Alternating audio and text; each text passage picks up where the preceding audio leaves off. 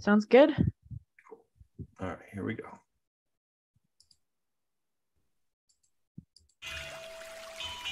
Hey guys, Steve here, Potent Ponics. Today we're going to talk about Gr- gr- gr- growing with fishes.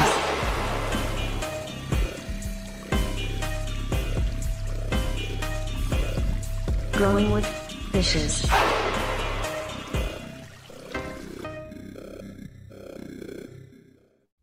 Hey, everybody, episode 309 of the Growing with Fishes podcast. It's uh, been quite a few episodes. It's been a fun summer, and uh, we've had a whole bunch of really cool guests this uh, um, this summer, and we have a really awesome one this week. So we have Natasha from the Aquaponics Association. Thanks a lot for joining us today. Thanks so much for having me. I'm excited to be here. Yeah, it's really good to have uh, more people from the association coming on the show. We've had Brian on previously. We've had a couple of other people from the association. We had Charlie on and um, Nick Savidov. We've had um, James Rakocy. We've had a whole bunch of different awesome people from the association or who have been part of the association over the years uh, on the show. Um, we have a, a, little bit of housekeeping before we get started. Um, uh, if anyone is interested, be sure to check out. We do have the Aquaponic Cannabis Masterclass over at apmjclass.com.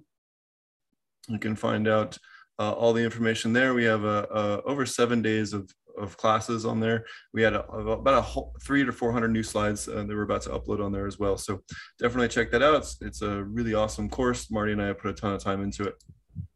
We also have a full-length aquaponic and living soil pest control course, which I put together as well. Uh, if you're interested in how to ha handle all those different types of uh, all blah, sorry, I can't even talk tonight. Um, how to handle all the different types of pathogens, microbes, fungi, and all the different um, insects and other things that attack your plants. You should check that out at apmjclass.com uh, or at thepestclass.com. If you're just looking for that, we actually have a, a, mineral and microbes class that'll be the next portion of this as well. Uh, the aquaponics pest control class and the minerals and microbes class are strictly geared towards broad, um, diverse crop uh, choices. So um, uh, everything from lettuce to uh, cucumbers to fruit trees and um, essential oil producing plants as well. Um, it's not geared so much strictly for, for cannabis. So check that out. Then we also have the Open Nutrient Project. If you haven't checked that already, uh, we're adding new features every couple of weeks. Uh, we have a bunch of different resources for people trying to make uh, organic ferments, teas, compost, and other things, as well as the ability to submit your own results, uh, as well as testing. Or if you're looking for aquaponic water testing, we do have a full uh, page on that as well uh, over at opennutrientproject.com. if you're looking for what test kit to get to test uh, a certain nutrient at your own home. Uh, you can find pretty much everything you can think of under the sun. We have over 278 different test kits, I think, and counting. Uh, might be over 300 now. I know that was the last number I remember. Um, so definitely check that out if you're looking for what test kit you should be testing for, what ranges you should be testing for, and uh, you know your your cost per test kit. Alrighty, thanks a lot for joining us today. Um, uh, yeah, I know you uh, are the community outreach um, specialist, or uh, I'm not sure what the exact uh, uh, uh, title is on uh, uh, on your particular position there. But um, I know you're the person we're doing all the community outreach currently, and I'm really excited to have you on. Um, you're here to tell us all about the Aquaponics Association and the conference coming up. So uh, I appreciate you taking the time to um, to come out here. You're also someone who's actually gone and, and gone through the aquaponics education at a university level out in Santa Fe. Um, you did a bunch of work with uh, algae and aquaponic systems. You also worked in different um, or, plant production facilities as well. So we're super excited to have you on. Thanks for joining us today. Thanks so much. I'm very excited. I'm, I'm very excited to, to hopefully see some of y'all at the conference at the end of September. Uh, do you want to introduce yourself to everybody and uh, a little bit of your background? I know we kind of touched sure. on. Yeah. Yeah, so uh, my name is Natasha Farmer, which is my real last name, although people ask me whether or not it is all the time.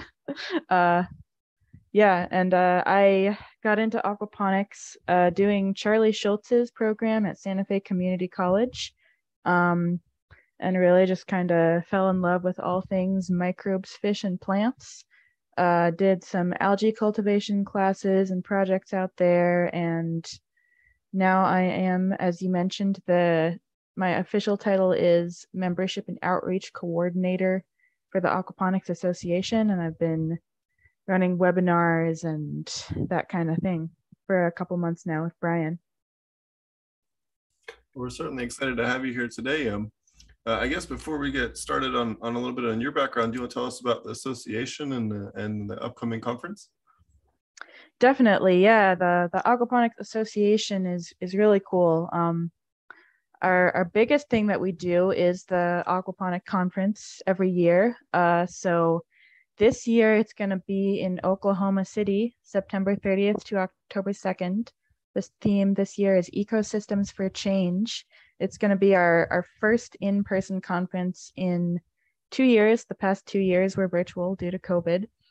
So we're we're very excited to get everybody together in person and we'll have presentations, uh, we'll have a vendors showcase, uh, we'll have social events, tours of local can uh, aquaponics facilities.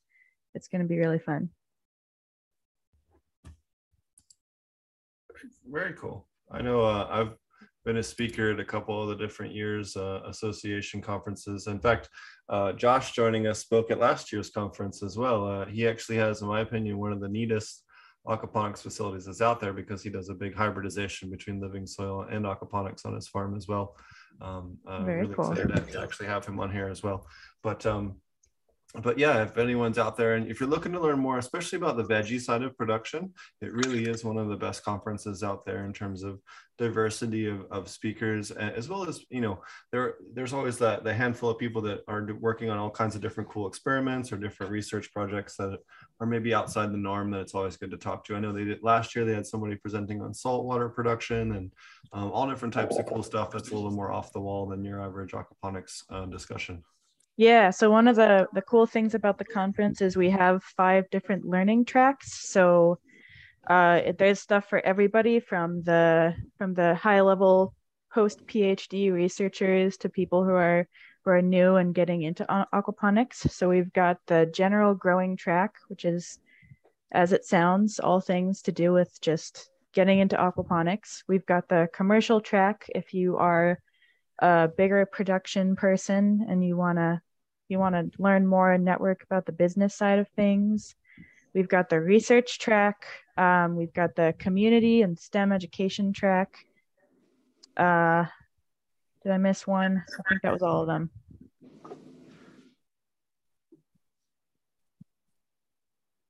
And we've got we'll, we'll have presenters in in all of those different learning tracks. So there's going to be something for everybody probably more more things that you want to go to than you can possibly fit into the time that we have Oh yeah, and it's great for networking too. If you're trying to find other people to work with on a, on similar type projects in the industry, it's uh, definitely great for networking as well. My shit ain't working.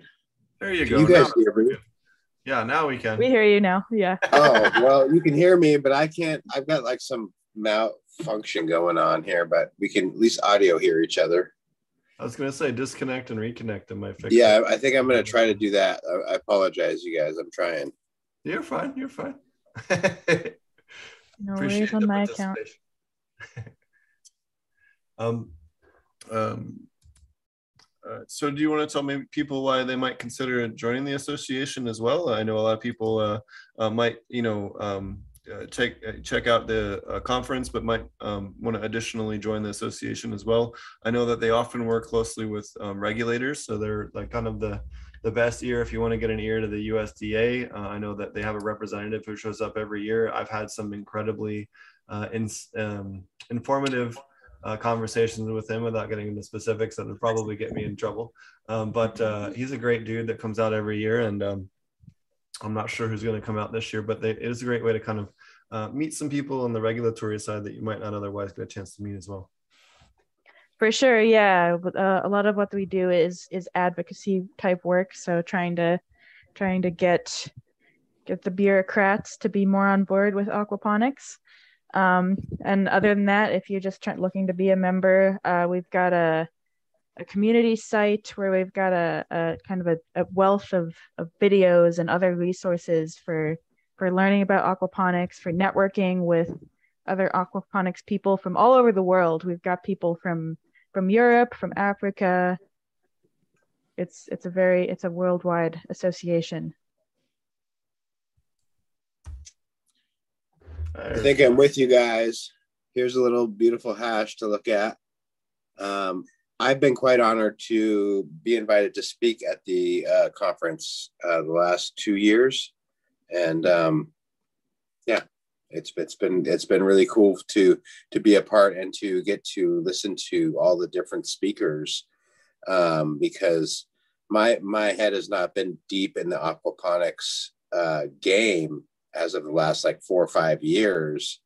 Um, I started a while back, but but there's been some folks that have made some really cool progressions. And so, I, I, listening to the conference and listening to what some people have done, um, the, fo- the folks in uh, I remember, I, am I'm going to blank on their names. Maybe Steve will help me out. But the folks in uh, New England or in England, the UK, that were doing the SIPS containers. Is that what they were doing? They did a bunch of experiments. I remember they did a bunch of What? SIPS What was it? Lorenzo, the begin with an L. I forget what his name was. something like that. Yeah, I just there's a number of people I was just so impressed with um, what's been going on, and so cheers to the to the event for um, bringing folks together and bringing the knowledge together. You know,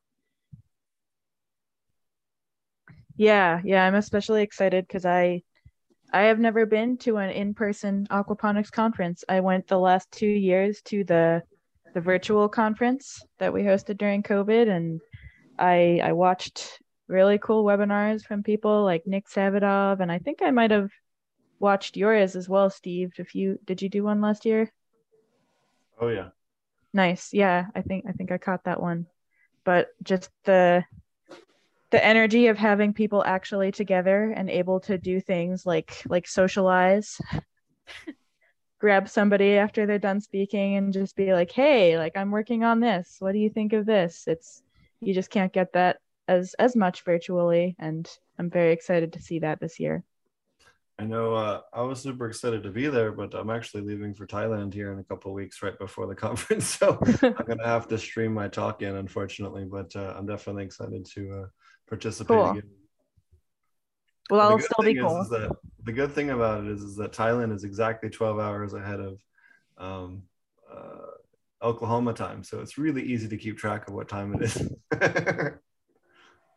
Nice. Yeah, that is definitely one of the challenges of working with people all over the world is just like the constant conversions. Oh, we have the same problem. We, we do the I host the Aquapunks uh, cannabis conference as well uh, on YouTube, and um, we have the same problem trying to get people from South Africa. We had someone from Bangalore, someone from Sweden last year. So all those uh, are Switzerland. I'm sorry, not Sweden. And so trying to get people from both ends of the planet uh, uh, on the same you know stream can be quite challenging in terms of scheduling. so I feel you on that one. Um, do you want to tell us a little bit about yourself and some of your background? I know you've also um, worked a lot with algae and things like that. We, we've spoken quite a bit about um, super labs and blue labs and other uh, algae uses. We often talk about you. excuse me, got a frog in my throat today. Um, uh, we've often talked about um, using uh, spirulina dunks uh, on your grow plugs so that when you um, do your plant starts uh, or your seed starts, you don't get the algae growth on, on those or for your clones. Uh, that's another thing it's good for is preventing that algae growth on those plugs. Um, what are some of the different uh, uses that you did and some of the research that you did with algae, oh, especially with the, the controlled environment stuff? Yeah, so uh, my experience with algae has been less on the agricultural production side and more in bioremediation. So basically, uh, algae algae is really good at sucking all kinds of toxins out of water and out of soil. So uh, a project that I worked on at Santa Fe Community College actually um, with Stephen Gomez, who is also going to be at the conference, I believe, um, was uh, we did a project through New Mexico State University. It was a it was a competition actually, where they they sent us a sample of produced mining water that had been contaminated with heavy metals, and me and a team of other community college students uh, studied studied the the content of this water, uh, studied different kinds of algae. We had don't Um, mind some- me just mixing up the terps. oh Sorry. no worries, no worries. Yeah, Thought I was so we no worries. So we we we had a had a polyculture of algae that we we cultured from a, a actually a local lake in New Mexico that we used for this project. Um, and we created we unfortunately did not get to finish building our bench scale of the the system that we were going to cultivate this algae in because covid happened and everybody started working from home but the idea was basically that um, if you grow algae in water with heavy metals the algae uh, j- just like how algae will will suck up salts from the water as its nutrients it can also suck up heavy metals. And then when the algae f- flocculates together and basically just falls out of the water you can then remove the heavy metals uh, dry out the algae and you now have instead of like hundreds of thousands of gallons of heavy metals in contaminated water you have a, a very small concentrated amount of of algae and you can dispose and deal with that a lot more easily than you can with with acres of, of soil or a whole lake full of water. That's amazing. Um, can you apply the algae to a soil and have it work it, or is it more for the runoff treatment? Uh, the what I was working on was more for runoff treatment, so it was going to be kind of like a a wastewater uh, processing facility. So so we would have uh, been working with a hypothetical mining company to to clean up their their problem before it reached the environment. So that that was the idea of it. Awesome. Um, I know that there's quite a few. That's a big problem. I know Colorado alone has over 400,000 open mines across the state. So um, I know across the West it must be you know millions uh, across all the different states. So that's a really cool tool to to study. Um, have you done any work as far as like post processing of that algae at all, or or what they do with it after they have it collected, or? Um, I have not personally. I know that there is work being done to to see how you could actually uh, remove the metals from the algae, and then if it's if it's like a like a radioactive uranium or something like that, you can either contain it, get rid of it, or if it's like a precious metal, you can you can actually then use it for something. So so there's kind of different approaches to that. Tell us a little bit more about your education in aquaponics. I know you, you studied under Charlie, who's a well-known educator. I worked with him for quite a while. He's been on the show. We've, you, you can go back and listen to. Uh, uh, it's one of our first hundred episodes. I think it's thirty or forty something, or might be fifty something. I don't remember exactly. It's been quite a few episodes now. I, I kind of forget what what numbers what. Um, but go back and listen. Uh, it's a great great episode. Um, tell us a little bit more about that and some of the different things that you guys worked on and studied there. Yeah, yeah. The the the program that Charlie has now is is really cool. So I I didn't know much at all about aquaponics actually before I just kind of happened upon the program at Santa Fe Community College. I, I went to like a, a, a college fair and I I was told I should go talk to Charlie and he gave me a tour of their greenhouses and I, I was instantly hooked.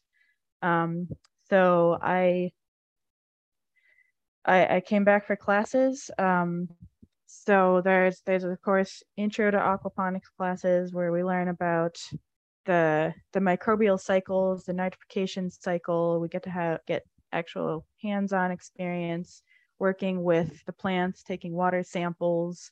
Um, I also they also usually have a uh, some build classes. So one of the one of the cool things about the program right now is that because it's fairly young, um, they haven't built all of the things that they hope to have. So, for example, uh, they've had build classes where where students have have gotten to build a wicking bed system for the college and get get learning hands-on learning building experience by uh, kind of populating their greenhouse out there with the systems that they will then use to study. So so it's it's really a, an opportune time to be in that program because um, you get to to have some input into into how it goes in the future.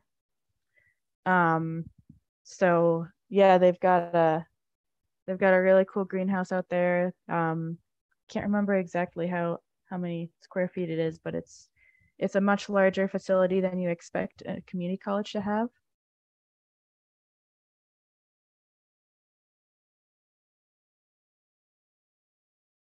Very cool. I know uh, Oh, there we, I'm trying to pull up the website here for the uh, the college. I think this is the right website. You can correct me if I'm wrong.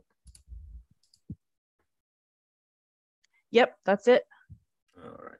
Yep, that's the the geodesic dome greenhouse. That is the the small, the much smaller of the two greenhouses that we now have. The other one is probably probably 10 times the size of the one that you see there in that picture. Um, and it's like a uh yeah solar Very F greenhouse. No, I've seen pictures on Facebook, but can't seem to find any on Google, unfortunately. Yeah, yeah. I think that uh, uh Charlie himself is a is a lot better about putting up pictures on the the controlled environment agriculture Facebook page than than the media is at finding us and getting pictures out there on the internet. That's all right. The uh, academics are always not as good at the, the PR thing. That's the the one down one of the few downsides to the academia side of things. you have less time Really? to do that kind of stuff. Yeah. More time focused on other things, you know. Yeah, yeah. Charlie's definitely good about it, but the the college itself maybe not so much. But so, um, what are some of the other in- interesting aspects that you've um, studied or worked on with aquaponics? I know you've worked on quite a few different things, which is kind of cool about your your background. Um, I'd say one of the one of the the things that I thought was coolest that I've done was also through Santa Fe Community College. Um, wasn't so much a studying or academic thing, but uh, during during COVID, during the height of the pandemic, when New Mexico was super locked down and a lot of people were even more food insecure than than they were prior to the pandemic, uh, Santa Fe Community College uh, worked with a, a non a local nonprofit called Communities in Schools to really get their greenhouse like up and running at full production to get uh, tomatoes and lettuce out to families. So we grew tomatoes and lettuce. I was one of the the greenhouse technicians on this project. We grew uh, many many crates of tomatoes and lettuce every week, and then we coordinated to donate donate that produce to a, a nonprofit that put together grocery bags for people to come and pick up when uh, New Mexico New Mexico schools were locked down or were going from home for about a year. I, I think the rest of the country went back to in person a while before New Mexico did, but a lot of families in New Mexico really struggled because they they relied on school lunches to feed their kids, and once that wasn't happening anymore, uh, a lot of community efforts like like what we did at Santa Fe Community College had to happen to make sure that families were still getting getting the groceries that they needed. So Santa Fe Community College is is is great about working on the, at, with the community on projects like that.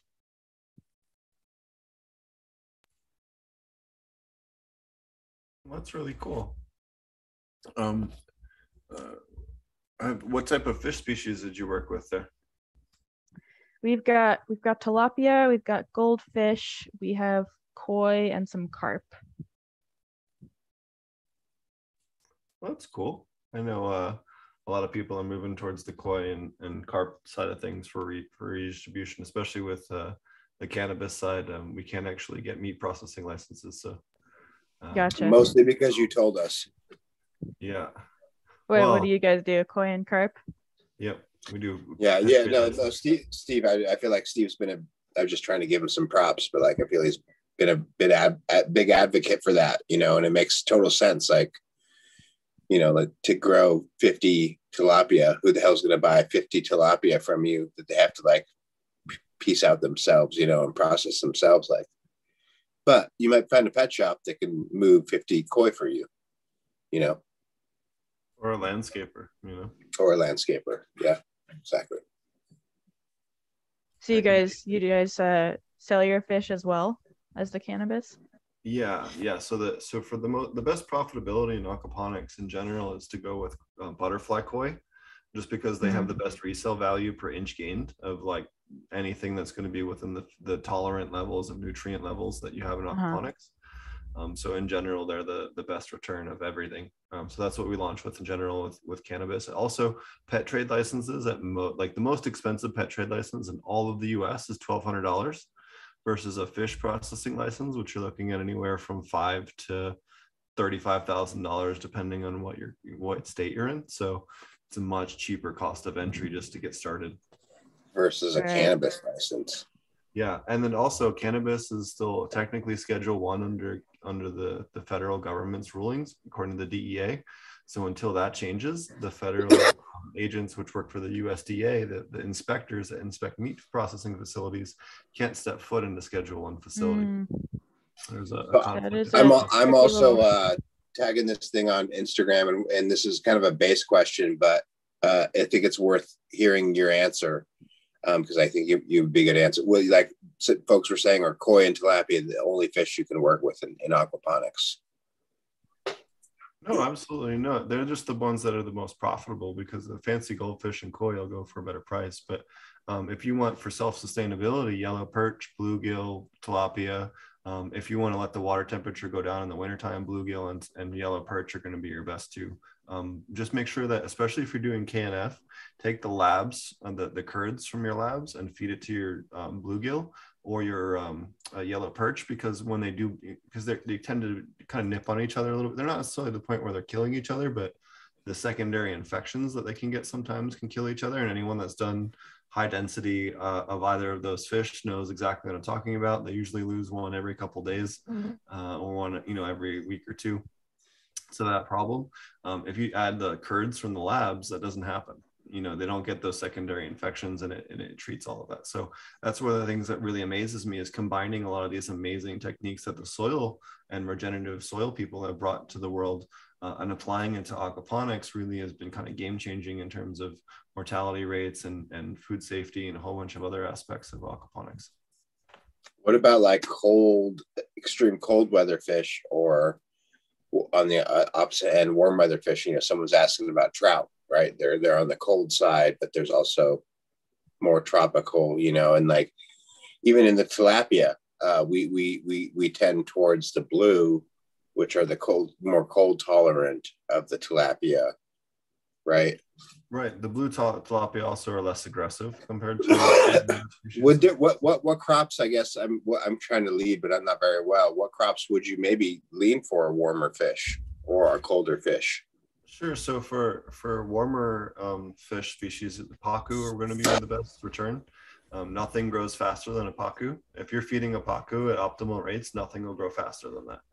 Um, on the cold weather side, grayling, Arctic grayling is probably going to be your most profitable. It's in extreme demand uh, globally, and the price you can get for them is insane. But you're going to have to go with a, a decoupled system to do water that cold because they want it to be like in the 30s and 40s Fahrenheit um, and and that you know you can absolutely do the fish part of that that way and then separate the waste stream and, and kick it out but you can't really do much crops on that cold temperature in terms of the root te- you know it'll just stunt Mhm. the plants On the topic of warm water fish, do you guys have any any good ideas of how to how to keep pythium out of your water if you're going up to temperatures that high?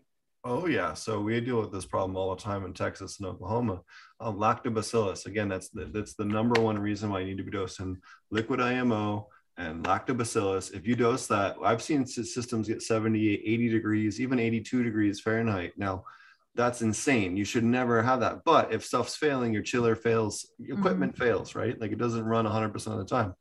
I've seen stuff get up to that high in temperature, but as long as we keep dosing the lactobacillus once a week at a one to 1000, we don't have problems. Even in those extremely screwed up situations, we do not have problems with E. coli, salmonella, pythium, root rot, septoria, a whole bunch of different fungal root diseases. We don't see it all, or we can immediately treat and reverse uh, if we do have an outbreak. Um, with the lactobacillus in particular, it is amazing for reversing those types of things. And it's you can drink this stuff. There's it's not toxic. You know, if your kid gets in and breaks in and drinks a gallon of it, he's gonna have a bit of a stomach ache, but you know, he might throw up a couple of times, but he's still gonna be wake up in the morning and be just mm-hmm. fine. You know that you, you can't say the same thing for anything else used to treat that. How similar are, are those the same bacteria that would be in like a, a sourdough starter or a like lacto fermented pickles? Or similar family of bacteria? Absolutely. In fact, I could pull up some Same slides. family, but there's a bajillions of like Right, right. underneath that that we don't know what they are. So we just call it like we use the umbrella. Back to yeah. Yeah, absolutely. I think I think in five years from now, you're going to see na- um, lab, lactobacillus dosing like required for food production for um, um, aqua, any kind of commercial aquaponic. uh, In fact, I would be shocked if it isn't because it does such a good job at food safety and at just overall plant health. Um, so this, I mean, you get a 12, 12 to 20% increase in growth rates. Um, you get, you know, reduced Pythium, E. coli, Salmonella. We've treated three separate commercial systems now for E. coli and completely eliminated it within 30 days with lactobacillus. Um, it really is something that um, needs to be studied more and it- it's not getting the attention that it should. And you can get it Would you, one- Steve? Can I slow you down for a second Sure. and say would say would you agree with my thought that the mechanism, the the, the, the actual the thing that's really being most effective is that, that you're like killing, you're you're destroying like negative bacteria, negative pathogens, right? It's it's working in two ways. So one, lactobacillus will act, actively feed upon many of these pathogens as a food source. So it's actively consuming them and eliminating them from the tissue that's already infected. But it's also feeding upon the metabolites and the decaying matter that would otherwise feed the pathogen that that's colonizing, right? So you're reducing That's the food, for the pathogen and you're directly consuming the pathogen at the same time. So you're kind of you're hitting it in two different mechanisms of action on that. Um, you're also increasing the vitamin b and accelerating the the um, metabolism of the plants because lactobacillus it's one of the byproducts uh, that it makes is vitamin b as a, a side effect of, of its normal processes. So you're accelerating the growth rate so the plant can grow faster and regenerate faster while you're getting rid of the pathogen in two separate ways but you, I mean, again, it's super safe. You can use it at any point um, in your um, in your cycle. It's one of the things that we teach in all of the aquaponics, microbial or, or cannabis classes, or anything else that we teach um, for both pathogen use uh, for treating powdery mildew, pythium, septoria, uh, a whole wide range of different things. So if anyone wants to copy that, they can go ahead and do that. We're back to the uh, trout question. You, you you've uh, really hammered me on that one, Steve. Yeah, so so salmonids in general have a much higher sensitivity to potassium, especially when you're getting up into heavy flowering crops. It's perfectly fine if you want to do greens, but I would not do tomatoes, peppers, or cannabis at high production rates. With that, you you're they're two different things that need two different requirements that just don't aren't compatible. Um, But a can pull it decoupled system. You can do it in a decoupled system, but and I and there is a you know uh, our friends over at Habitat Life they they absolutely do salmon with their or salmon with their their cannabis production, but you're not really optimizing for one or the other. They also one of the key things that they do, which I think is something that that people need to know on their facility, is they do significantly more pheno hunting than a lot of the other facilities. You know, they'll go through 3,000 strains before they find one that that works with their system, whereas we can take any strain with the dual root zone setup and, and immediately adapt it to any system, which I think is a little bit more relevant to most growers. You know, you, most of us are having to grow, whether or not we like it or not. In the commercial side of things, the hype shit, right? So we we have to grow the popular strain this month, or we don't sell stuff at the optimal price, mm. right? That's just how the market's working right now. So we have to be able to grab anything and immediately adapt it. And if you're stuck on having to pheno hunt a bunch of stuff into a DWC system, it's gonna well, you can still crush it and grow some incredible weed, but you can't immediately jump on and whatever the hottest strain is this month. And that's where I think that, that, that especially the dual root zone side of things gives you a lot more um, adaptability with with current you know any cultivar any crop. Uh, i know that um, we've had people ask about growing elderberries or growing um, um, raspberries or blueberries or things that want to have a more acidic environment. Um, you can absolutely have a more acidic soil mix in a dual root zone or wicking bed uh, and it still allow for that mycorrhizal fungi to have an area to populate and, and give those secondary metabolites that they need to feed the plant for that plant to be successful. Same thing when we did OSHA root trials and a whole bunch of other stuff that was really important to have those secondary endophytes that had to live in that root system to, to be able to you know inhabit those those areas and, and adapt that. So that's where really i think that people kind of need to get away from the soilless aspect of aquaponics and move more towards the idea of aquaponics being the main fertilizer source of the plants being 75% or more or 70% or more and then adopting that as the main that is that is the biggest thing like just to like really emphasize that like using aquaponics as the nutrient source and like to clarify for folks that that aren't understanding because steve goes really fast sometimes. A decoupled system means you have the fish in one system operating at their optimum level and their optimum environment and then you take that that water and the nutrient you filter it and you take that water or nutrient and you, you move into the other system but you change the climate essentially so it's perfect for that system right? So if you're growing a, a crop that, that needs a warmer root so maybe you warm the water as it goes through or, or find some way for the water to become warmer. Um, yeah. Yeah usually you'd run them as two separate loops and then with one maybe a shared sump or something that can exchange water from one to the other as needed or on a certain percentage or you separate off the waste from those fish mineralize that and then add that to the plant system but still have them on one loop with maybe a 5 to 20% exchange over between the two systems uh, passively. So we also like to do multi-loops as well on big commercial systems where we have all the fish room plumbed up and each greenhouse has its own sump system that we can run any number of fish tanks. So I can run all the fish tanks to that sump or I can run one fish tank or no fish tanks depending on what I want to do with it. That's so, how I set my farm up in, yeah. in Minnesota before I met you. I had it where I had one house that was the main house, and then they would all send out to the different greenhouses, and they would all have their own sump that would feed out, and so I could, you know, tweak that fucking shit, you know, which is nice to have that control because you can go fresh water if you need to at that point, you know, and clean clean out a house, you know, and flat flush out a house it's good too. You know, if you have a pathogen outbreak or something, you could isolate a greenhouse if you need to, or whatever else to prevent any kind of outbreaks of anything. And not that that happens, but it's nice to have the option. Or hey, equipment fails, or I don't know, a, a car, a, a, work guy working on a thing hit the gas instead of the brake and drove through the wall, and you know we got water leaking. I can shut off that bay if I need to, or whatever else, and still keep filtration adequate. Or you know, it gives you the ability to deal with any kind of catastrophe that comes onto the farm and you you can really be creative and stack benefits in in uh, systems like that where you use the, the diverse aspect of your farm. Maybe you have a, a hill or more sun on one aspect and you can move the water through systems accordingly um, and be really creative you know? It's it's a cool fucking system to move nutrients through through um, that just really, I, I just, you know, you for me, to... my banner I want to wave is like, hey, it's a way to move nutrients around really fast, really efficiently, and uh, you, you you just can't fucking beat it. You know, you don't lose, right? Like we're we're like as I have some cows right now, and it's my first time raising cows. They're calves, and I see their shit sitting there.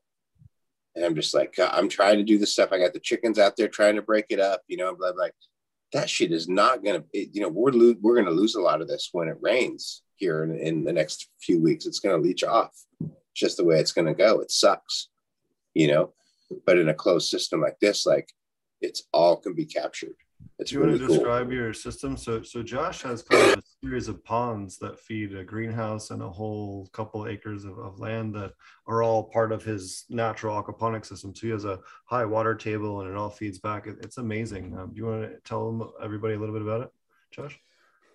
Well, sorry, I took some hot dabs before I kind of got my lungs going, but um, it's essentially uh, the pond is at the bottom the big pond is at the bottom and i use a, a, a generic pump to pump everything uphill through uh, to, into other ponds that I, I use as filters and then down through gravel beds uh, to filter all the water just like an aquaponic system uh, and then I'm able to harvest the water at the at the at you know the at the bottom of it, the cleanest water, and use that to go out to all my different systems for my animals and everything else. Um, as I was designing it, though, like I didn't really, you know, like anything else, you think about one aspect of it, you know. And I was really just thinking about the water moving through the, the system, and now that I, that's why I'm talking about these these cows, these calves that I got, and watching their shit sit there, and realizing how that's going to migrate through the system you know just just the, the leaching. And so um, I think there's gonna there's you know there's gonna be for me on, on, my farm just like anything else a little bit of fucking around with the whole thing, but um pre pre animal you know uh, mammals uh, running around on my farm you know it, it, was working pretty well. Like the ducks were okay and everything. Um you know everything's working really good and, and, and but um yeah, I'm just I'm just looking forward to to what happens and having to be careful and think like I can't overload the system with these guys. So kind of the the scientific method of farming. Fuck around and find out, right? Fuck around and find out. Yeah, exactly.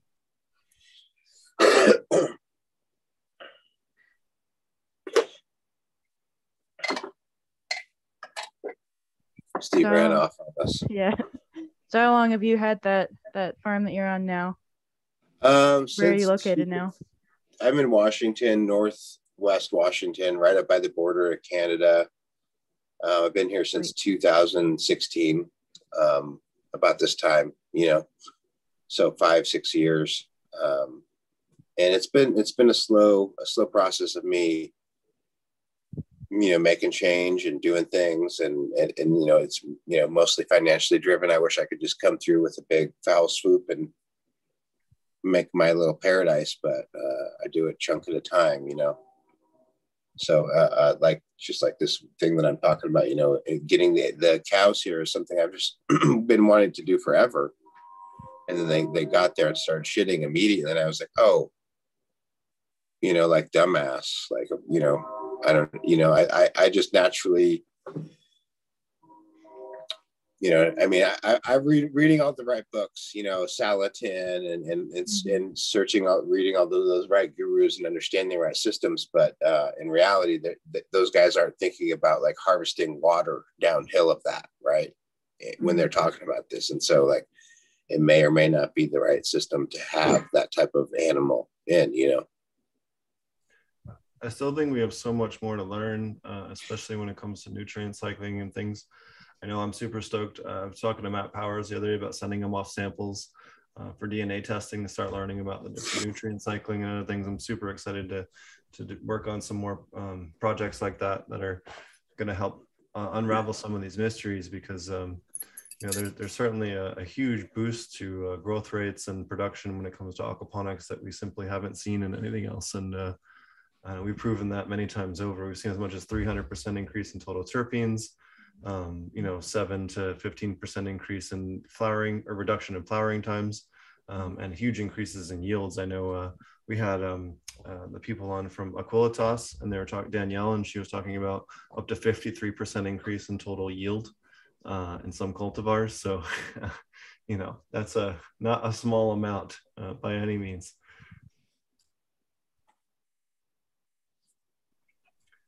So, what are um, uh, any other uh, uh, interesting crops that you were growing or working with uh, in your studies?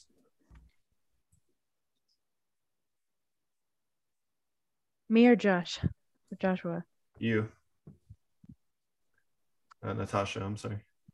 No, uh, we we grew some turmeric at Santa Fe Community College, which was which was pretty cool. Um, we didn't do any any larger scale studies to see how it would be profitable in in in the commercial scale system but it, it, was very fun to to just prove that it could be done. We did it in like a, a little it? we did it in like a, a little uh kind of like we called it a barrel barrelponic system. It was like cut in half rain barrels filled with leca um uh medium beds with the water circulating coupled system is leca like uh, I don't know what leca. I'm imagining it's like a, like a core, like a spongy type material. Uh, no, it stands for a light expanded clay aggregate. I think one of the big brand names. Oh, okay, like Hydroton. Yeah, yeah, yeah, yeah, yeah, yeah.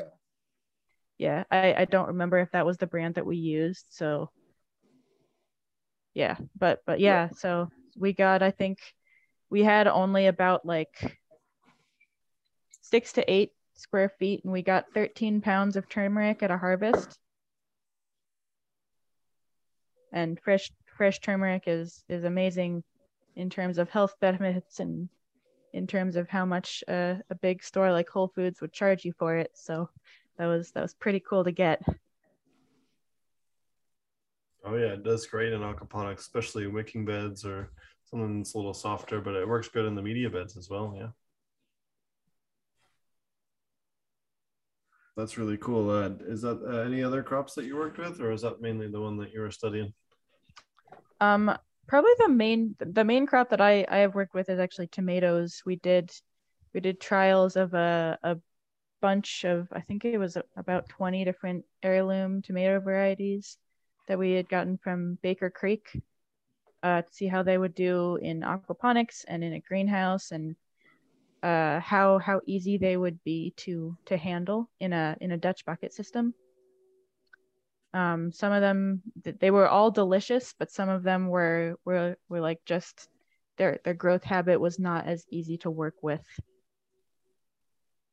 in a greenhouse setting. So they'd they'd be fun to do as like a, a home grower, but maybe not as as good if you're trying to get a large amount of production and pay employees to to walk what, through your tomato jungle.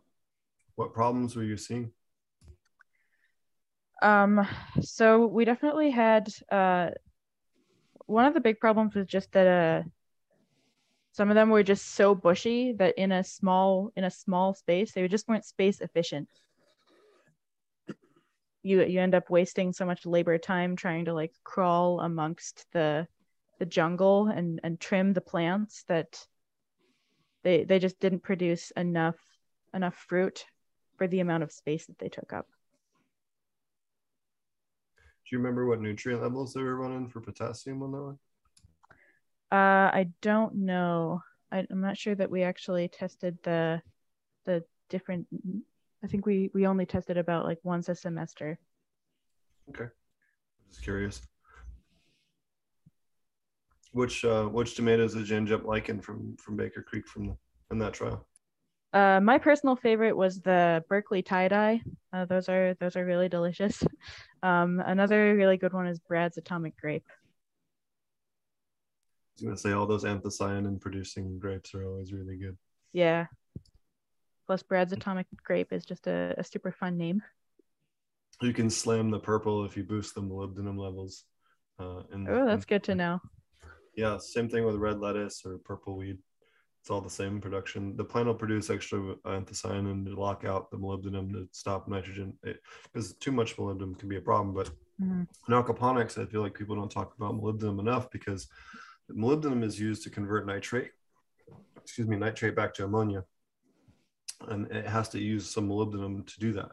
And it gets stripped out faster than most other minerals do. In, in aquaponics compared to hydroponics, it's a, they're like eight times faster in aquaponics in terms of molybdenum uh, stripping. So you have to account for that. Whereas in hydroponics, there's a lot of ammonia and nitrate. So it's not, you know, the only thing. And so um, people oftentimes, especially older aquaponic systems, the red stuff isn't red or purple anymore. Um, it's a really common problem. That's why. Interesting. Yeah, I, I have read a little bit about uh, people people saying that modern the modern food system, the the food that we grow, it, in like industrial agriculture is so much less nutrient dense than than it used to be. And that's that's partly due to the fact that we only grow like a few varieties of of tomatoes for example. We don't have like the, the the color varieties. You can't find a purple tomato at the grocery store and we're missing out on all the great antioxidants that those different colored vegetables have well, well, think about it. The, most of those crops are grown in sterile environments. Why would those plants produce any secondary metabolites that they would right. need to defend themselves that have those antioxidants or flavonoids or terpenes or other important compounds that have health benefits when they're grown in sterile environments? Because that they're doing because it's cheaper for pest control. Well, if you put the right types of microbes on it, you're going to get a better result. You're going to get all those antioxidants and flavonoids and terpenes and other things. Um, and and you're going to have that better. So That's why living soil and aquaponics will produce you know better flavors and regardless of what it is that you're growing, be it cannabis or lettuce or tomatoes or anything else.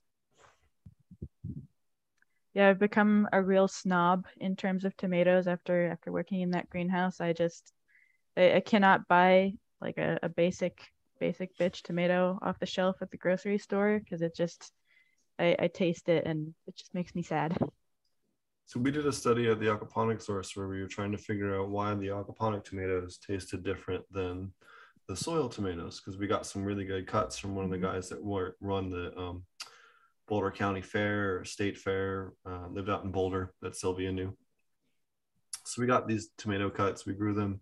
In fact they're in there's cuts of that same plant in the um, anyone that's seen my dual root zone slides and we have the two clones that started off with the huge root zone and the tiny root zone. Those were clones of that same plant that i'm talking about. So we tested the tomatoes in terms of the tissue samples of the tomatoes and the leaves. And what we found was the soil ones had more chloride and silica than the ones in the aquaponics. And as soon as we dosed those uh, and uh, uh, um, it was in a mature system as well. Just for it was in a lab system, so it wasn't a fresh system. It completely, you know, matched the flavor almost entirely, where you couldn't tell which one was which. But until we had that that chloride level above 70 parts per million and below 70 to 110 parts per million is the, the optimal level for chloride in aquaponics. Uh, and then the um, silica levels, which is anything above about 50 or parts per million or so, will give you that, that flavonoid expression that, that increases that flavor.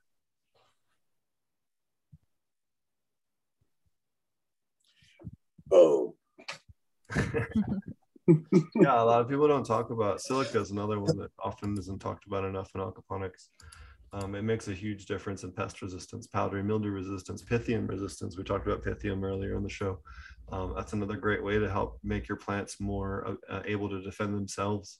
Um, if they have high levels of silica, it actually will trigger multiple different genes in the uh, plants, regardless of what it is. In fact, it's well documented in many um, field crops wheat, soybeans, corn. You, you, can actually look up exactly what gene it is, but those have minimum silica bioavailability parts per million thresholds. And if it's not at a high enough threshold, it doesn't activate that gene to trigger that expression to make the plant produce the things that make it more defensible. So that's why having those available is so important. And it's easily adaptable for aquaponics by switching from the traditional um, potassium hydroxide or carbonate uh, or calcium hydroxide or carbonate uh, regimen to a potassium silicate and cal- calcium carbonate regimen or potassium bicarbonate occasionally thrown in there um, that's a much better pH up regimen than what's traditionally been taught by um, many of the other sources. Just dump some aspirin in there. Yeah, I mean you can do that too. You could do um, um, horsetail ferments. You can do stinging nettle. Stinging nettle actually has more bioavailable silica than horsetail does. Most people don't know that, um, but it also oh, has many trace elements. So it'll have manganese and molybdenum and a whole bunch of other things. Just make sure it's not from a source near heavy metals because it will also have those too if it's from a bad source. so I think, you know, again, adopting a lot of these soil uh, types of methodologies for isolating and, and um, utilizing different nutrient sources from plants in liquid or fermented forms or aer aerobic forms, regardless of, of, what it is that you're doing, uh, can be a huge resource for people. I know we had Con Con Fem on the show who's doing that almost exclusively for all of his nutrients, not even using any mineral salts at all. So um, you can certainly get there. I think we just need to learn a little bit more about microbial communities and um, you know proper methodology.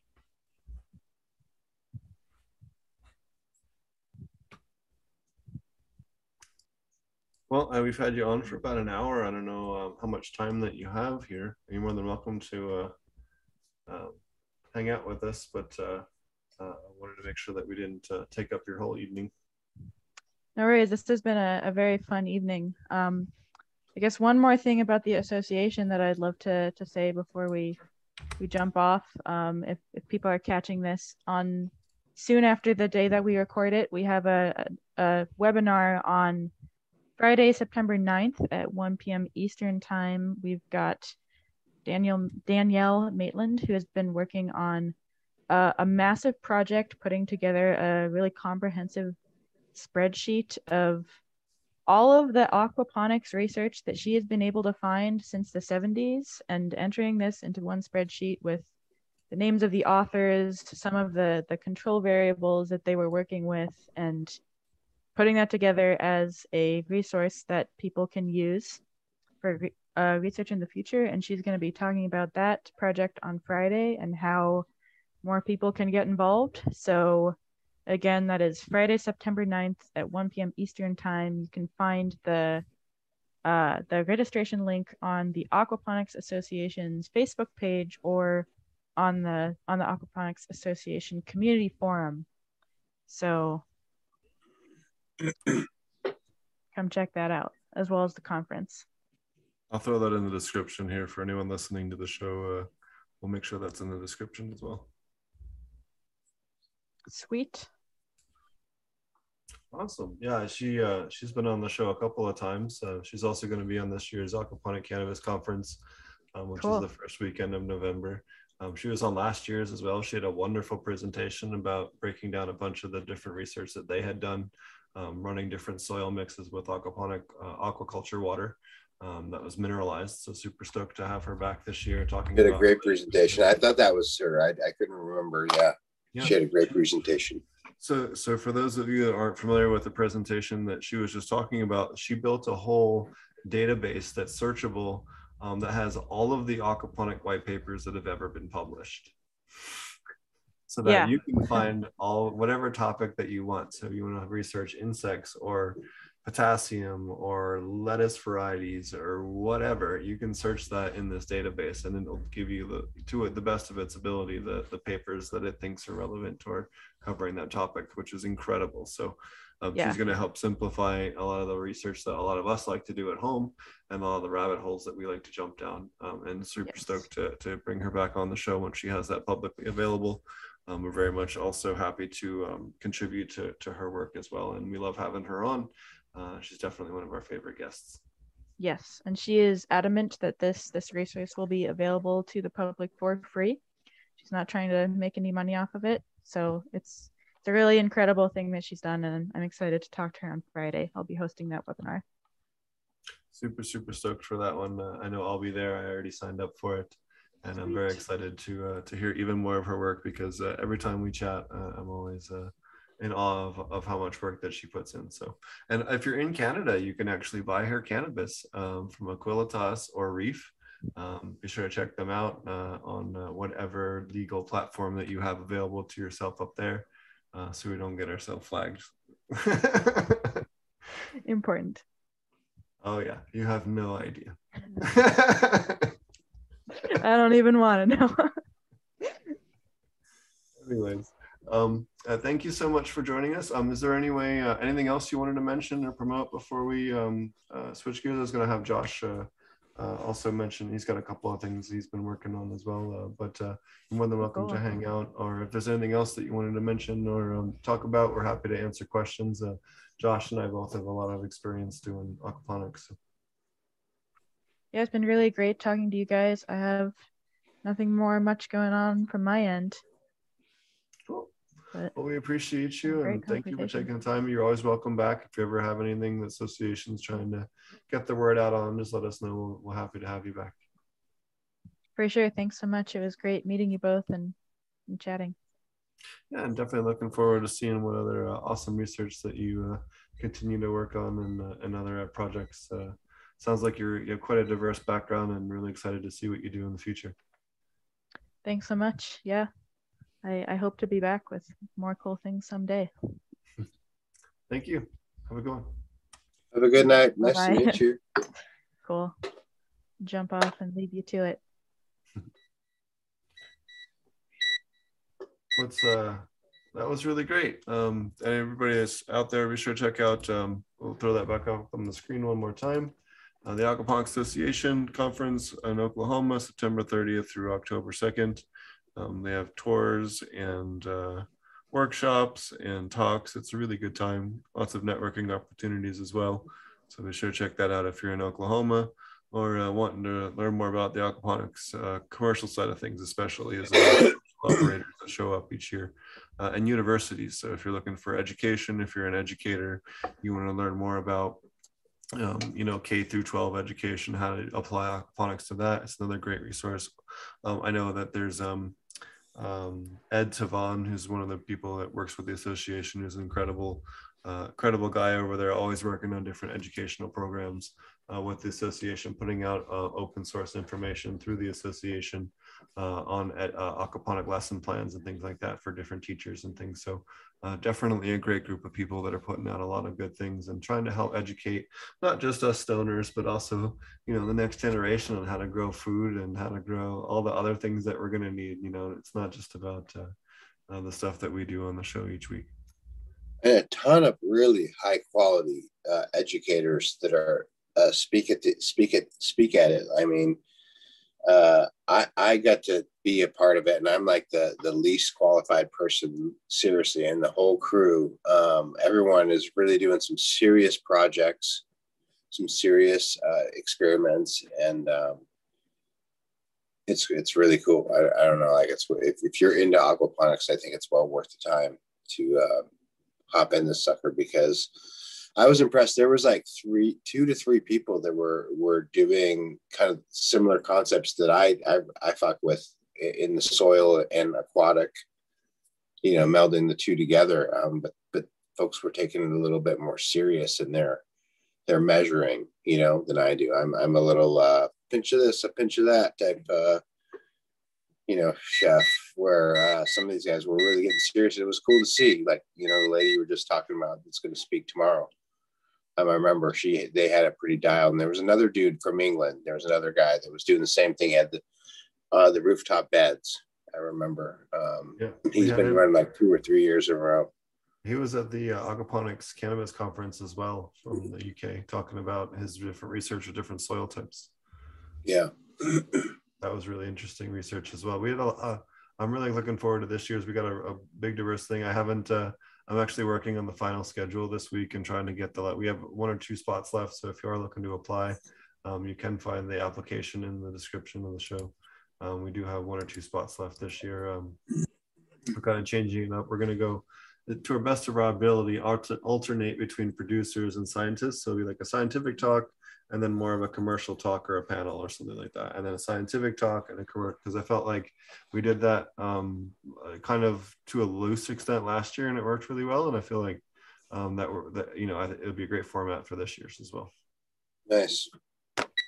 Keep missing my debt my my we also sorry uh, we also have some really cool speakers as well um, uh, nigel palmer will be joining us this year talking to us about some of the different work that he's done with different um, uh, natural farming inputs. Uh, Chris Trump will be back this year. We have Bain from um, Vertica. He's going to be giving a talk this year. Um, uh, I'm trying to think who else. I have a whole bunch of people on the list, but uh, we have a couple of new people. We have a couple of people that are coming back again this year. Breeder Steve is going to be there talking about you know more of his work down in Colombia. so it's going to be a good time definitely don't want to miss it. And if you haven't checked out, we have two whole years of conferences. In fact, there's like four straight days of, or two and a half, three days of, of actual video content over four days um, that we did. Because we last year was like 14 hour days or something. And the year before that was 10 or 12 hour days. So um, we're going to have a slightly shorter format. We'll probably do eight or 10 hour days is because I'm going to be in Thailand and it's going to be all night for me. So um, I'm not trying to do the crazy long days again. So yeah, woe is me. That's all right. Big thank you to Steve for for making that happen. But uh, but yeah, so I'll be leaving here at the end of the month, probably the weekend of, of the week of the twentieth, um, to take off to Thailand, barring any kind of issues that, come up. Ooh see Carolina from another continent. Like I said, it'll be nice. It'll be morning, uh, my time instead of the evening. Uh, so we'll be good. I can even show you guys what we're doing during the day there, so it'll be fun. Yeah, I'm excited to see it, man. Uh, I'd love to find an excuse to go over and check it out. But we'll figure something out. Yeah.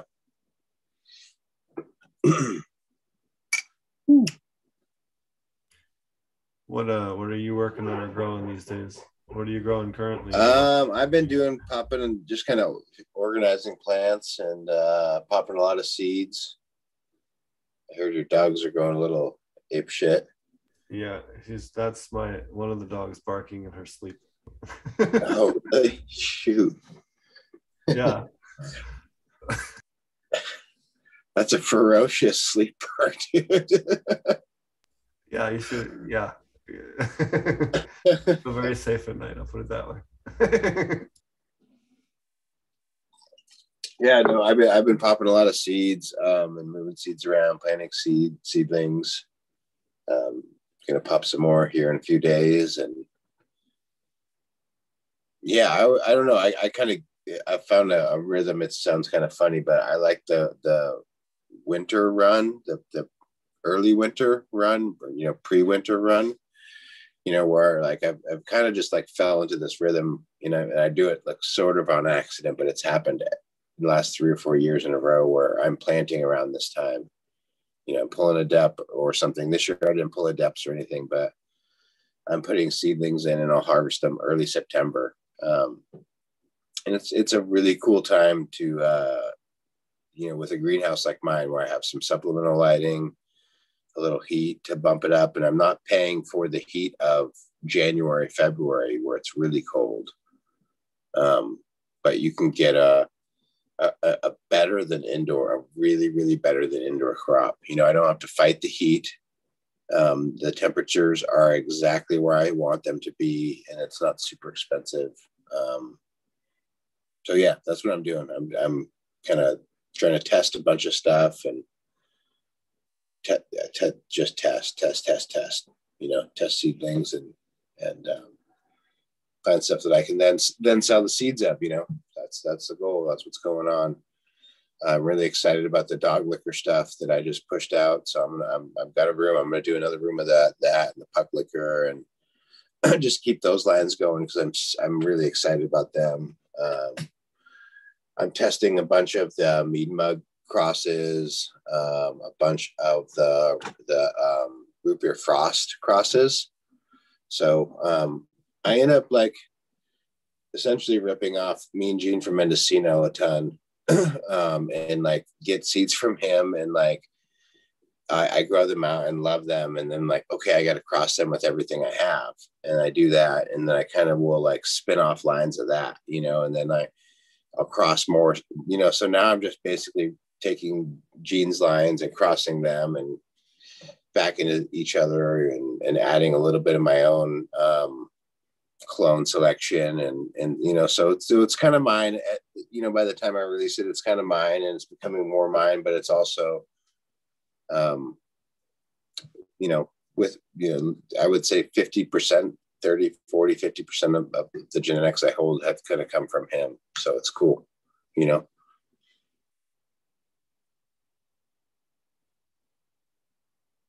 Uh, I can't hear you. I don't know why. No, yes, no. Oh, there you are. Anything in particular you're looking forward to? um, yeah, there's a ton. There's um the, this pink uh, champagne cross lime one, um, cross a lime pop kush.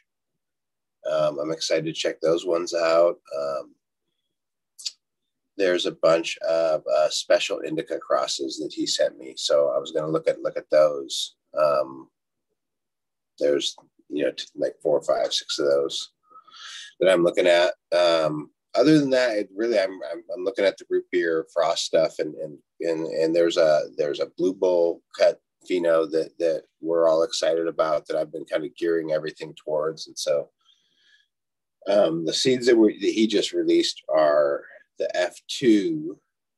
Um, it's like a, a root beer BX, BX2, F2, you know, if that makes any sense. And then I F3'd it and then I F4'd it. So um, I'm, I'm not like trying to release those seeds, but I'm really, I just keep, I, I continue to be excited about them and, and make more. And so um, I'm taking those and mush, mushing them into stuff because I just really like them. I guess that's just the funniest way to say it, but like, yeah, I just really like them. So I've been fucking with those a lot. Um, and I'm trying to think of everything that's in my greenhouse. Sorry, it's a little hard, like without walking, walking in there, looking at the tags because I just planted stuff. You know, they're really small. Um, there's some stuff from uh, T. Beazle. He, he, he gave me some of his stuff, and there's some stuff from Masonic. Um, I'm going to plant a bunch of Nick's uh, Royal Kush stuff here pretty soon. yeah, That's awesome. It sounds like you got quite a few different things going. Yeah. There's a bunch bunch going on. Sorry, I wish I was better. I should be better at, at uh, listening it off, but uh, I just I'm honestly just keep popping and popping and popping, and then like the stuff that sticks and gains traction is kind of like you know you know the stuff that I kind of energize towards more. You know. Anything that's been particularly good in the washes? Um, the again, again, the root beer frost stuff is really good. The mead mug stuff is really good. Um, one thing that I I, I have kind of like that I really like Skittles, and um, so like when I really sort of turned the leaf in my mind and said, okay, I'm gonna I'm gonna breed. It was it was kind of uh, based upon smoking the dog walker uh, and the um, Skittles together in a joint, saying, "Oh, I want to make this flavor in a plant." Um, because I, re- but I really do like the Skittles, even though I, I don't really care for growing the Skittles plant, you know. So um, I'm excited. I got those um, those Moonbow seeds from Archive, which is like a Skittles BX Mixapalooza, you know, of his Skittles um, deal, and so I'm excited to get this. That I, I just popped those. Um, I put those in soil, and I'm excited to get those into some things, and kind of just go more towards that stuff. You know, like I have the the Post Malone and and uh, the Black Web Gold. It's got the Skittles in it. It's the Black Lime Reserve Cross Royal Kush. Um, or Testarossa Cross Royal Kush, and the Testarossa has the Skittles in it, you know. So I'm steering more towards getting a little more of that in there. Nice. I'm definitely looking forward to learn, hearing more about those. Um, the post so the post someone was asking about the post malone so the the black walk gold is the black Lime reserve cross testarossa testarossa is the magnum opus aka royal kush cross skittles and then the post malone is dumped onto the gary payton and so that's what the post malone is and and and in the post malone cut it really expresses that skittles uh, terpene um, and it's a really beautiful plant where the skittles plant is not is not a strong plant this is a really strong plant but it has this like extra thing in it you know so that's why i was excited to get back to those moonbow seeds and hit those back on those those post malones and fuck around with those you know nice. I know uh, all the stuff that you brought out to Humboldt was fucking fire. Cheers Anything What's going on with that, uh, oh, I've just been working on. Uh, I got it. Actually, I'll show you guys something cool because I haven't. I haven't really shown many people this. I've been working on it, but I don't see any reason why I can't show you this. So this is a huge veggie grow I'm working on right now for a charity group that's cool doing a big, uh, a big build out. But it's pretty cool. I'll show you guys. So this is uh, Sans Plumbing. I have plumbing on a different version of this. one.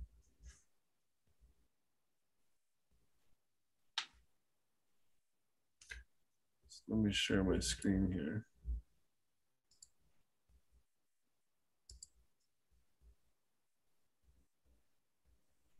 I think you guys can see that, right? Almost it's loading there we go All right. So this is the facility big vegetable facility. of the fridge, loading dock, food processing, clone room, seedling room, and your your fish room. So I'm working on this. Pretty cool. It's a one acre build. Go back to the, to the over the top bird's eye view. Yeah. So this is a one acre indoor greenhouse, climate controlled. So what what are the different like the size beds I see? Like you know, I assume is a five foot, a three foot, an eight foot, something like that. These are four feet. These are eight. So pretty cool. Something different. What's the what what's going in in the different beds? Like why are they why are they stacked like that? So about half of it will be um, leafy green production. The rest will be a diverse range of other crops. Um, the idea is to basically meet as many of the different grocery store crops that you normally buy in, in one system as you as you can get, so that you can make these very small grocery stores that can kind of be dropped into anywhere that have um, regular food production. So, you know, if you're trying to have like so much for root crops and so much for leafy greens and so much for fruiting crops you can kind of have all those different things constantly available um, through one system. So it's pretty neat. We put a lot of, a lot of different um, ideas into this. Can you um scale that concept up and down? yeah that, that's the reason for going for the one acre size kind of prove that this works no matter what you do. Um, Yeah, I mean, because like if you you know scaling that both ways is really cool, right? Down to the quarter acre, down to the sixteenth acre, down to the you know well, what it- basement. what it comes down to is oftentimes it's way cheaper to grow a bug like a whole bunch of people food um, in a split space that's just outside of town where where you know or or an unincorporated where it's a lot easier to do the actual you know agriculture part of it and then have some you know grow containers or uh, refrigerated shipping containers or some other kind of smaller scale you know small lot grocery store redistribution. So you can grow a couple of these outside of town and then bring the, the food in, into town at a low cost and then deliver maybe the top 30 or 40 percent of it. That's the more premium stuff to the higher end restaurants and stuff to kind of supplement the cost um, to keep the cost as low as you can for the people that don't have quite as much money. So that's the whole idea with the the setup. It's pretty cool. Nice. yeah it's a different idea you know different concept. I'm, I'm super stoked about to be involved. And uh, i did the design on the full aquaponics portion of it. So you'll be able to to get crops from that um, next year in oklahoma. So check that out. Uh, if you're in the tulsa area you'll be able to buy from us next year. So definitely uh, check that out. Um, any other crops that you're growing there at your farm? I know you grow quite a few different things. I uh, just started a bunch of tom- peppers and tomatoes. Um, three different types of San Marzanos. I've been trying to like hunt down San Marzano varieties to find, you know, either the one I like the best for making pizza sauce or the combination I like the best for making pizza sauce. So I'm gonna, you know, grow grow as many as I can and then make sauce of them all and mix that together and then you know like just fuck around like you do you know? Um, or like like you do like I do like you know? I'm doing the same thing with uh, some uh, sourdough starters. I got two different sourdough starters from old you know one's 100 years old from Montana one's 150 years old from Look, it's oh, I'm always gonna come back to talking about pizza. Just, just fucking deal with it. so yeah.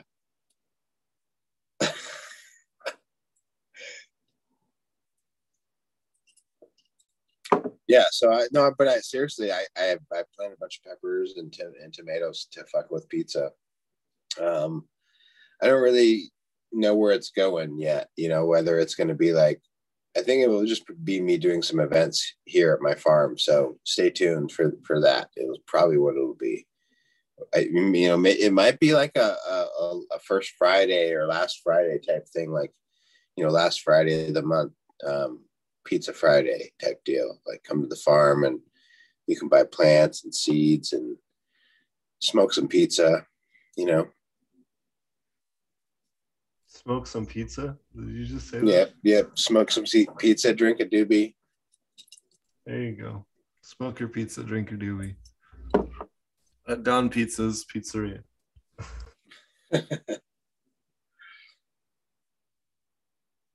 well, that's cool. Um, any upcoming events that you have going on? Uh, no. I mean, uh, yeah, the, the the first the next thing I have going on is uh, in November. I'm going to the Country Roots Lime Rising Farm Thanksgiving event. I'm going to be cooking at and cooking for that event, which I'm really stoked at about. Um, I'm be doing turkey, like a traditional Thanksgiving uh, type meal with mac and cheese and um, so yeah, that's gonna be super fun. But in terms of me planning uh, planning events, I'm uh, I'm doing a lot of thinking about it, and there's a lot of people doing a lot of events, and so uh, I'm trying not to step on everybody's uh, event toes, and um, and also like just just like kind of like not wanting to crowd the space. So I'm trying to I'm trying to be creative and and, and figure out how exactly to uh, take the next next approach to it. You know what I mean? Uh, honestly, I don't feel like doing uh, the regen the way that it was with all the speakers is is the way to keep keep moving forward. But I, th- I feel like that something smaller and more approachable uh, is, is the way to do it. I'm still just kind of trying to figure out the format in my head. You know, that's straight up what's going on. Is I'm I'm trying to figure out like what fit, fit feels best, and I'm really feeling based. Um, uh, so yeah, it, it'll probably it, may, it could pop out next week. You know, it could take me a month to figure it out, but I think it's going to be something like uh, you know me me traveling around to where the different speakers are, and um, doing events just with like maybe one or two speakers. You know, uh, and, and a little more intensive, a little bit cheaper, um, type deal. You know, I'd like to do some. Know, maybe even a maybe even a, a core a week like you know where people come to the farm and uh, spend some you know spend a week with me here or maybe maybe a, a vacation uh, region in thailand or something like that you know where folks come and tour some places or i, I don't know. I'm, I'm just really trying to expand my mind on the concept you know and and not beat beat the concept to death you know like we've we've done like four years solid of of the same fo- same folks and it's been really cool and really powerful and um, all those folks still have a lot more to share and i still want to work with all of those folks. I'm just trying to think about a different different slightly different format for it you know that makes more sense you know for everybody. A camp out.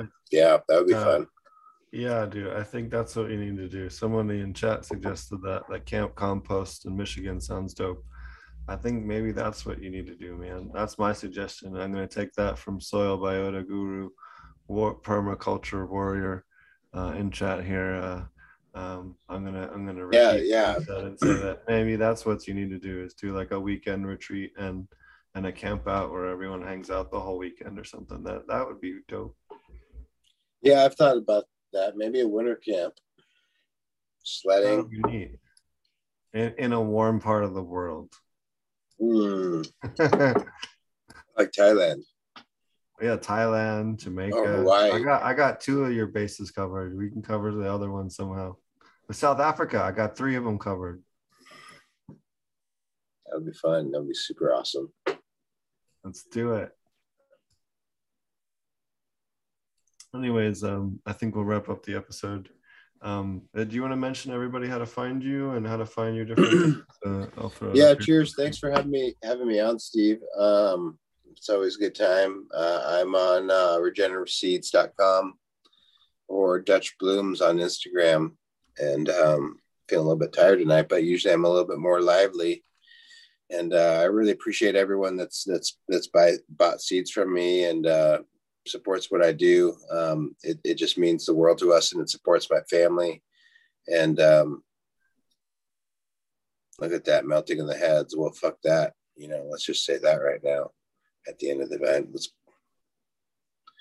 drop that that bullshit down. But yeah, um, I, I sell seeds for my for myself, Dutch blooms, and I sell other folks seeds. House of Selection is a project with me and, and Lime Rising Nick. Uh, Rebel Grown, I got Urban Urban Turf Factory, Men, Mendocino Seed Supply, Family Tree Seeds, um, Freeborn Selection, Eugene from Mendocino. Um, a ton of good stuff, you know. So that that's what I do to to make money, and uh, I put on educational events uh, to make myself uh, feel like I'm impacting the environment in a positive way, and um, that's my mo. And I grow a lot of weed here and, and, and in between. Nice.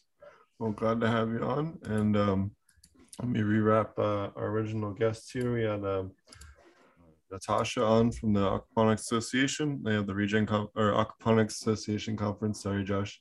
Aquaponics Association conference, uh, September 30th and to October 2nd, over at uh, aquaponicconference.org for our audio listeners.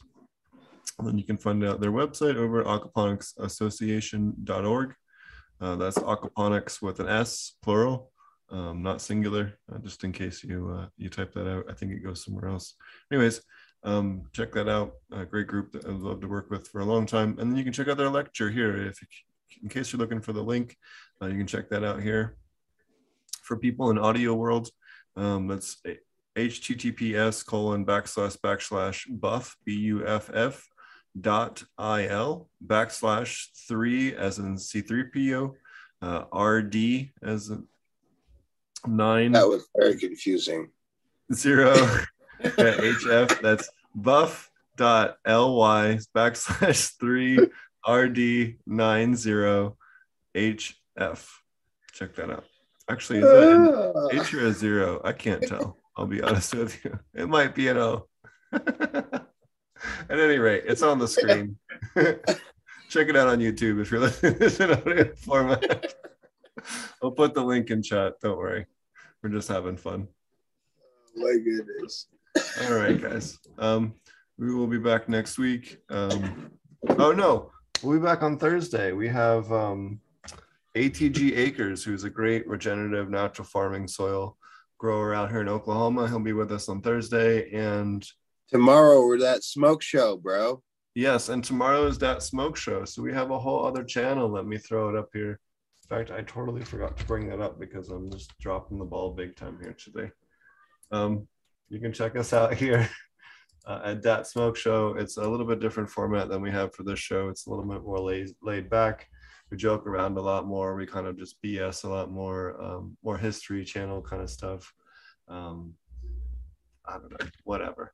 Um, we talk about different cooking recipes and all different types of fun stuff with a bunch of different. Mostly pizza. We just mostly talk about pizza. Yeah, well, he mostly talks about pizza, and then I make funny memes to make fun of him. So it's come good times. So uh, come hang out. It's um, we have a really good time on that show. Um, also, be sure to check out our class, apmjclass.com or uh, ap uh, thepestclass.com uh, is the other website, and then we have the Open Nutrient Project uh, website as well, opennutrientproject.com uh, for your free resource database to make your own inputs. How do people find you again, Josh? Dutch blooms. Dutch blooms and all the things. Dutch And underscore blooms. Underscore Yep. on Instagram. And you can find me on Potent Ponics, SoundCloud, YouTube, iTunes, all the things, Spotify, um, all the different stuff. Uh, and then we will have again the Aquaponics Cannabis Association, Aquaponic Cannabis Conference, um, the third, very first weekend of November. I can't even talk tonight. I should just stop. This hash is really good. I'm not gonna lie. uh, shout out to Jordan River. Brought me some very nice um, locally made uh, live rosin the other d- uh, yesterday, and uh, I kind of waited till today to try it. I should not have done that. It's very good. So thank you, Josh or Jordan. Sorry, Eh, Josh. Thank you, Josh too. At any rate, I will see you guys again uh, next week. Cheers. Or Cheers, everybody. Thursday.